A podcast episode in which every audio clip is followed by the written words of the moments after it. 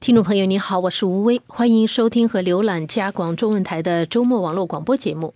今天和我在一起的还有方华、赵黎和沈二。我们为您接下来的时间里呢，我们会为您选播一个星期以来的几篇报道。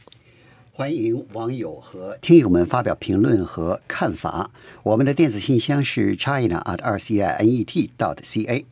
我们的新浪微博是加拿大国际广播中文，我们的网站是 www.rcinet.ca，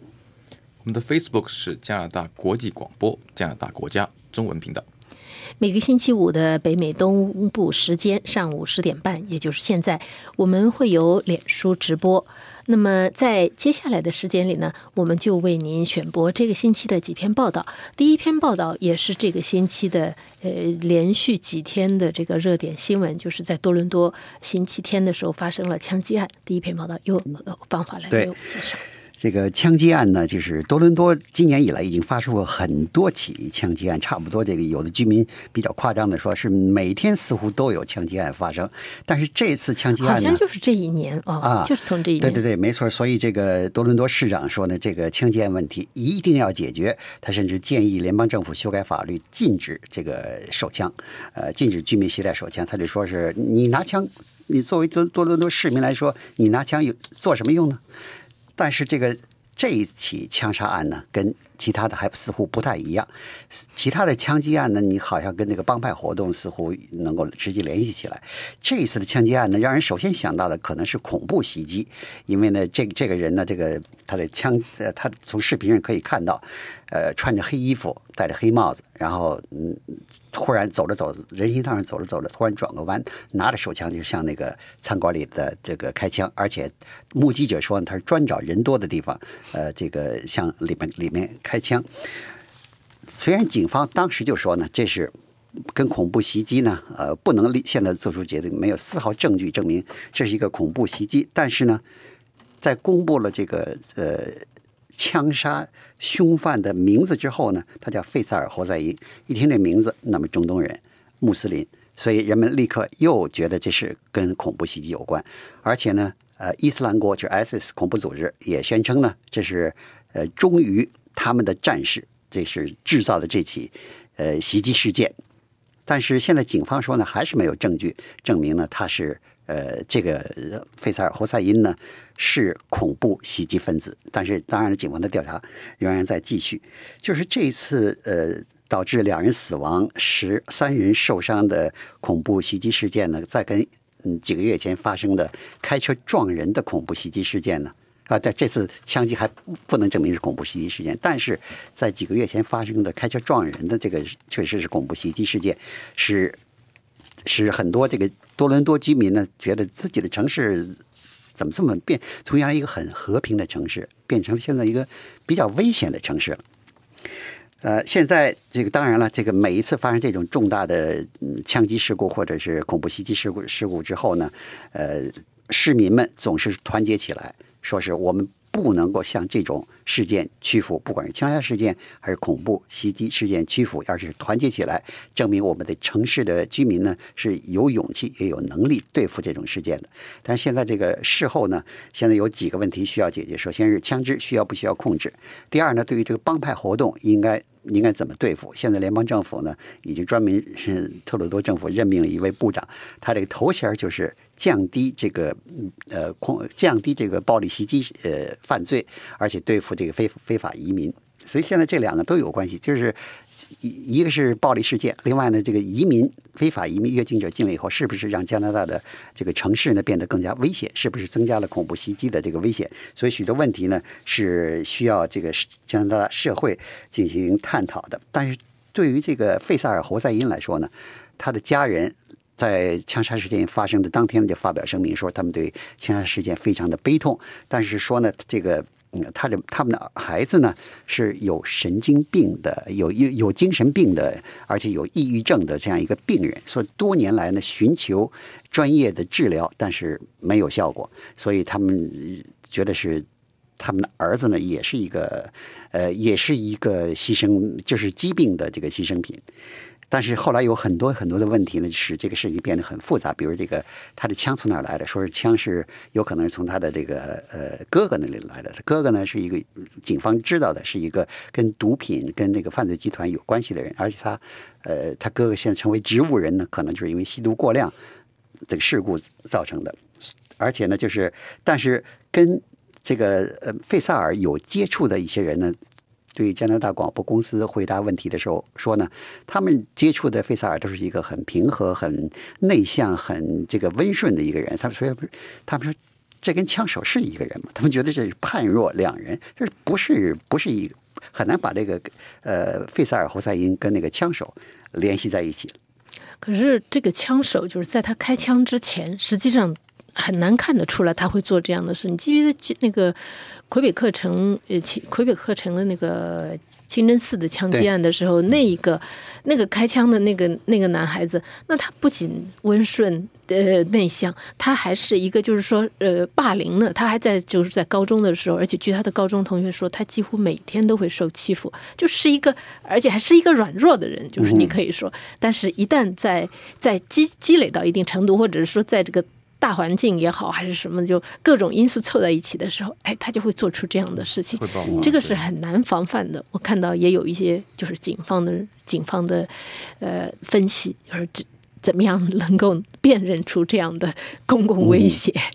那么呃，在这个。枪击案发生的地方呢，当时就是也不是太晚，而且是在一个比较繁华的街区，就是很当时有很多目击者，他们中间有一些人呢也接受了就是呃记者的采访，就是谈他们当时他看到的景象。赵林，你在你来介绍一下这方面的情况。嗯，好的，那天晚上呢是。呃，十点来钟，还有很多人在外面吃饭呢，喝咖啡等等。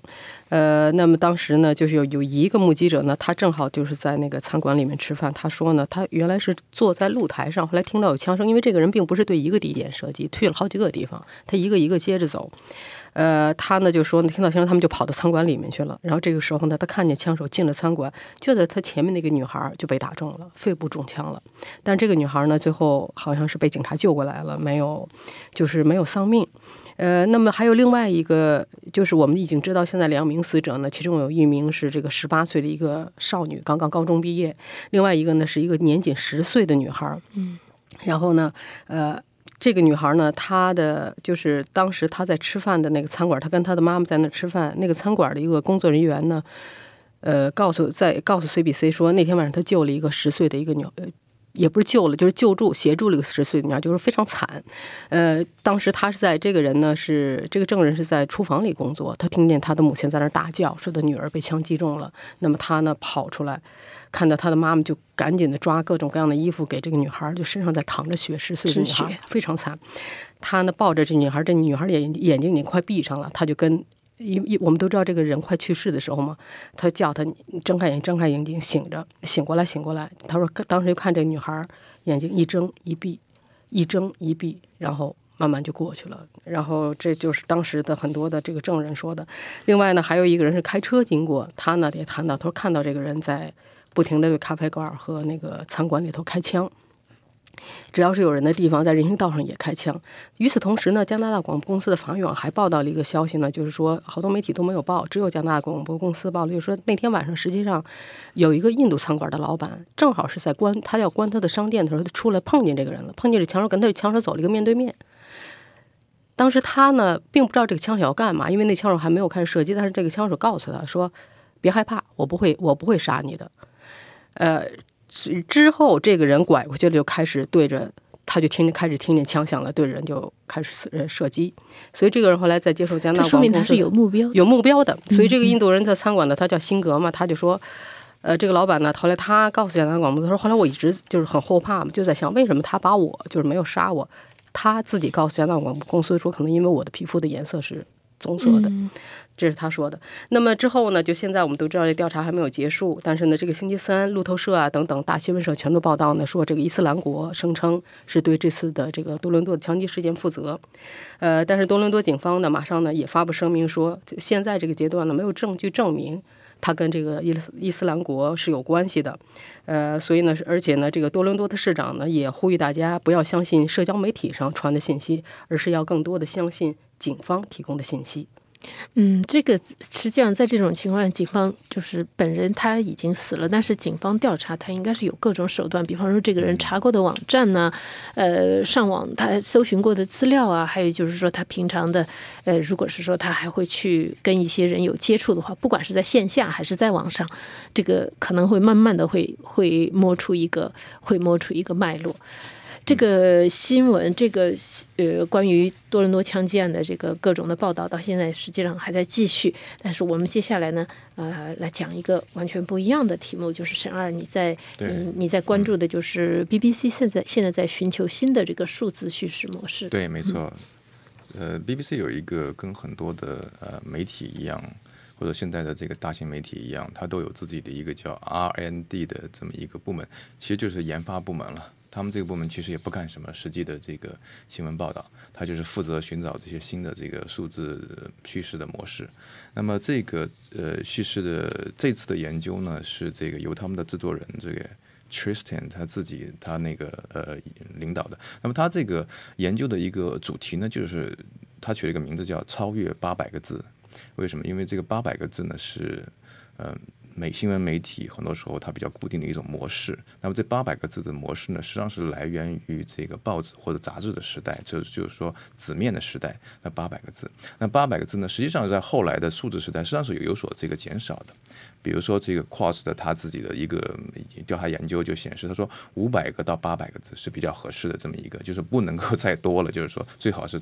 接近五百。你的意思是就是在读者的集中精力、集中注意力看你的这个文字，其实这个对大概这个这个 range 这个这个区间之间。那么他们这个实际上这次的 BBC 的这个研究，实际上就是更加的进一步。就叫超越八百，意思就是说，你这个八百个字的这个报道，你实际上它的模式是来源于传统的这个纸质媒体的，大家只是把文字跟图片放在一块儿，然后从上到下这么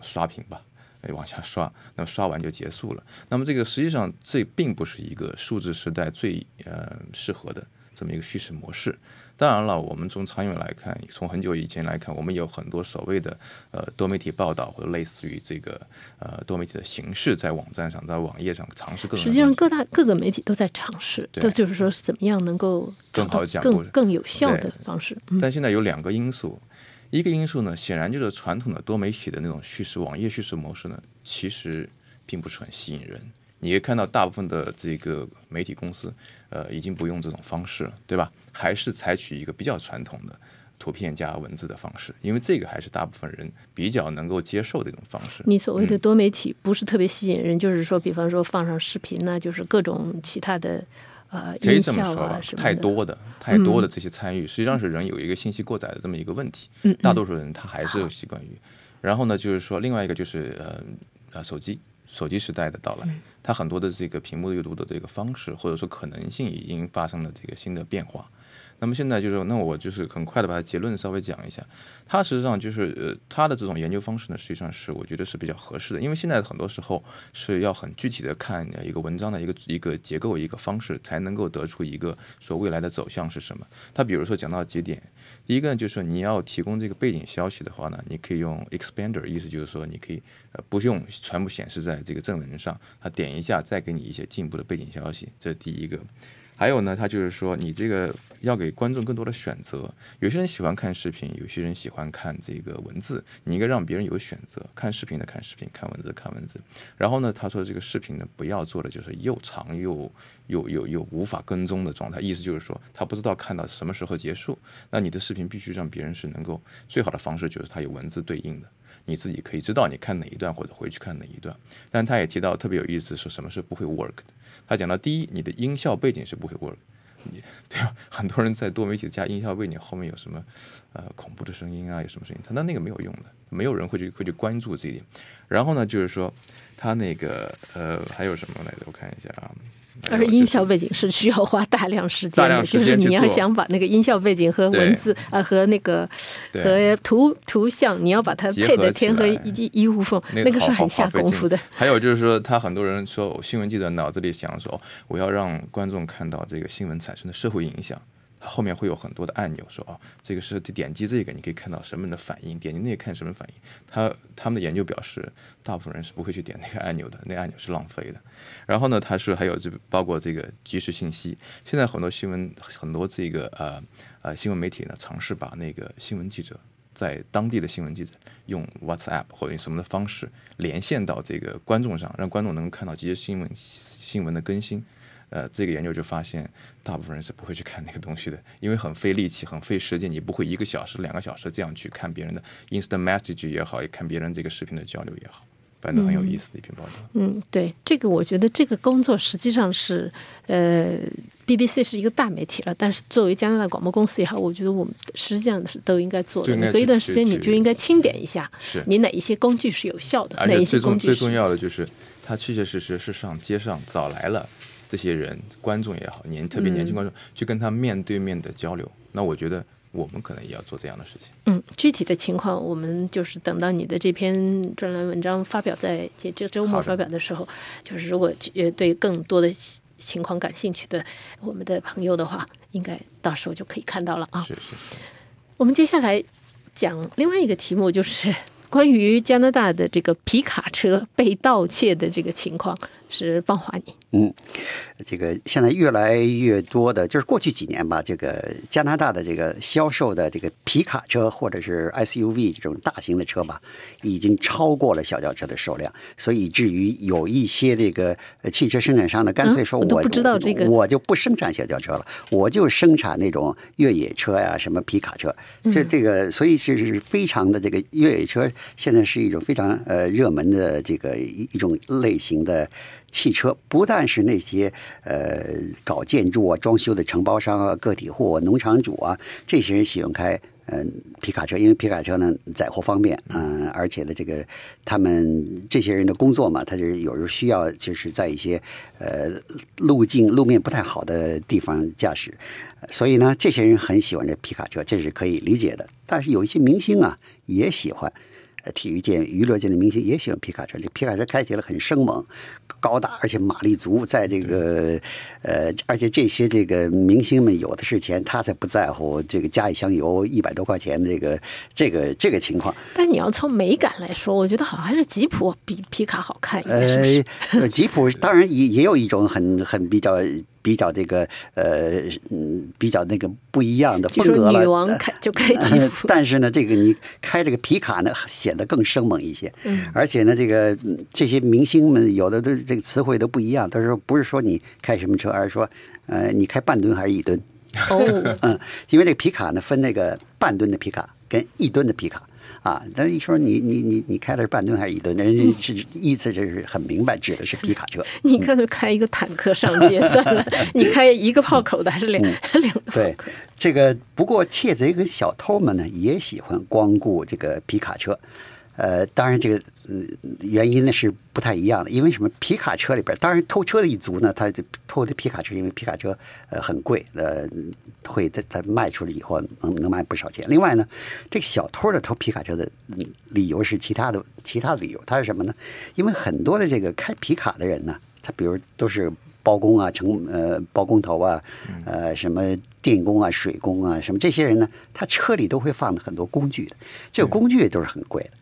几百块钱、上千块钱。那是常事儿，所以呢，他把这个皮卡车的夜里停在那儿，因为很多人都是懒得，呃，夜里呃一天工作回来以后，把所有的工具都拿走，第二天再装上去，来回挺费劲的。很多人就放在车上了。那么有些这个小偷呢，就打的是这个主意，就是夜里呢，他去把这皮卡车呢撬开，把里边的工具偷走，或者呃或者其他的这个主人放在车里的这值钱的东西偷走。他偷了也倒好了，你比如打开门把这把这个东西拿走，然后这个门再关上，没给你其实造成什么损害。好多情况呢，你把车门锁上以后，那个人家要是想很快打开车门，他有没有特别呃那种那种那个那种特别专业的技能的话，他就是用最简单的把你车窗砸了，然后再手一扳把车门开开，把里边东西顺走就就行了。这样呢，第二天早上那个车主一看，那烦死了。工具没了几千块钱，还得这车窗也碎了，还得去，所以他这个是有的人很烦的。这个有一个加拿大伦敦市的一个车主叫米歇尔·卡普伦，这位这位女士呢，受受够了这个车窗被砸的情况，她以后她决定了采取一个办法，晚上她不锁车了。他把车里边呢安装那个这个仪表盘上安安装了一个摄呃摄像头，跟那个视跟那个警报装置。如果有人夜里开了车门，那么自动开始摄像，而且同时向他的手机传递警报信息。哎，他就可以从手机就可以看出是谁在那偷东西，在干什么，而且他还可以跟那个呃通过这手机呢，呃，就是告诉他你给我滚出去，我这个就是告诉他说是我们在关注你，你别以为就是没人看你。哎，头一天晚上，二十四小时之内就有三个人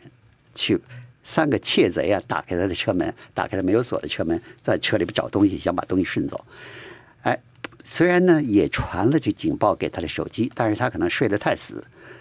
呃，就没有听到。结果那个第二个晚上，这个又第四个窃贼去的时候，呃，手预警信号传到他手机里，他醒了。他一看啊，有一个有一个家伙正在这个呃车里边找来找去，想想偷东西，他很气的，就是通过手机说：“你给我滚出去！” 那个家一看，哦，怎么还有声音出来？这个吓了一跳，就就就跑出去了。然后那个呃，伦敦的这个市政的参议呃市政厅的一个参议员叫菲尔，他说呢，这个所谓的这个窃贼啊，这个情况呢，实际上也不是新问题，这这是一个这是一个很呃老大难问题。呃，而且呢，说是这个问题呢，让很多市民们呢，就是太烦了。以后呢，他见怪不怪了，他不向警警方报案了。他说，实际上向警方报案还是很重要的，因为警方的这个资源分配的时候是根据报案的情况。如果一个街区，报案的量突然增加了，或者是明显的高于其他街区，那么警方会向这个地方呢多派一些警力，啊，所以说说呢，这个，第一，这个居民呢要发生了类似情况以后向警方报案；第二呢，要和这个警方协作，或者居民呢组织一个什么互相互助组织，呃，互相这个这个互相关注对方的这个车呀、房子啊，呃，就是以这个互相监控呢，防止。呃，减少这个盗贼的情况，但是卡普兰说呢，加拿大的法律啊，对这个盗贼啊太轻了。这帮人他说，你就可以夜里夜里就看有一族啊，骑着车，拿着手电筒，胳膊肘上还绑着那个那个那个胶条，就是缠起来，这样他们砸车窗的时候不至于手被这个破。所以你一看这些人，就明显的就是就是偷盗一族。所以警方这这人抓住了以后，也没什么大不了的，关几天。有的都都判不了罪，就得给人放了，所以这些人也不在乎。这个就是说，你从不管不光是从从社会组织方面，你从法律方面恐怕也要有改改变，才能会才会改变这样的这样的现 象。好，接下来我们还有一点时间，赵律，你给我们介绍一下，就是关于现在这个。高温呢？我们现在今像昨天呃蒙特利尔这一个星期又有一些又有又有比较热的天气了，是这样的。我们都知道今年夏天是这个天气非常非常的热，但是实际上呢，不光是加拿大，就是全球啊，这是一个普遍现象。呃，那么加拿大广播公司报道说呢，从西伯利亚到非洲到北美，今年天气都是非常非常的热。那么比如说在日本，现在已经因高温呢死了，也持续了两个多星期，死了至少八十人。韩国十。个人，那么我们知道加拿大魁北克省是这次受热浪袭击最严重的地区。现在到目前为止，统计数字是魁北克省死了八十五个人，就跟这个热有关系。对，五十三个在在蒙特利尔。那么除了这个死亡之外，导致了各种因这个高温导致的死亡之外呢，还有很多国家就是因为这个热呀，火灾不断，到处都是着大火。像呃加利福尼亚州，像希腊，我们都知道希腊这次森林大火非常厉害，也是几十人因为这个大火而死亡。呃，那么现在呢，这个科学家们说呢，说在过去的这几个星期之内啊，世界好几个地方的气温都已经破了记录。比如说，美国加利福尼亚州的死亡谷国家公园，在七月八日的时候，这个气温达到五十二摄氏度。呃，还有呢，这个阿尔及利亚有一个城市叫瓦尔格拉市，七月五号的时候，温度也达到五十一摄氏度。西伯利亚、北西伯利亚连续几天，七月九号到十六号都是在三十摄氏度以上。你想想，西伯利亚 一直都是这个严寒的代名词，几乎所以。对，所以呢，科学家们呢说呢，没办法，因为这个气候变化我们都知道，而且人类的行为在继续加速，就是加剧这种这个气候的变化。那么，呃，干旱啊、热浪啊、洪水啊，或者是极端寒冷啊，等等等等，这种极端的天气事件只能是越来越频繁。那么，加拿大环境部的一位资深的气象学家呢，他说呢，说加拿大全国呀、实际上气候变化挺明显的。如果你把现在的这个平均温度跟一九六一到一九九零年的那个平均值相比，夏天的温度加拿大全国是平均高已经高了一点五摄氏度，冬天高了三点四摄氏度。所以呢，可以看出来整个这个气候的变化，这个变暖真不是一句瞎话。嗯，就是等于是说，如果你看这个平均值的话，等于是说冬天变得更暖，这个是更明显的。这个可能在加拿大住了，只要你在住了二十年以上的，可能都有这个都有这个体会。好，我们的时间差不多了，今天的节目到这里就结束了。谢谢阿兰，谢谢沈二和 Pierre，我是吴威，谢谢您的收听和收看。呃，希望您继续支持我们的节目。祝各位周末愉快。我们下次节目见。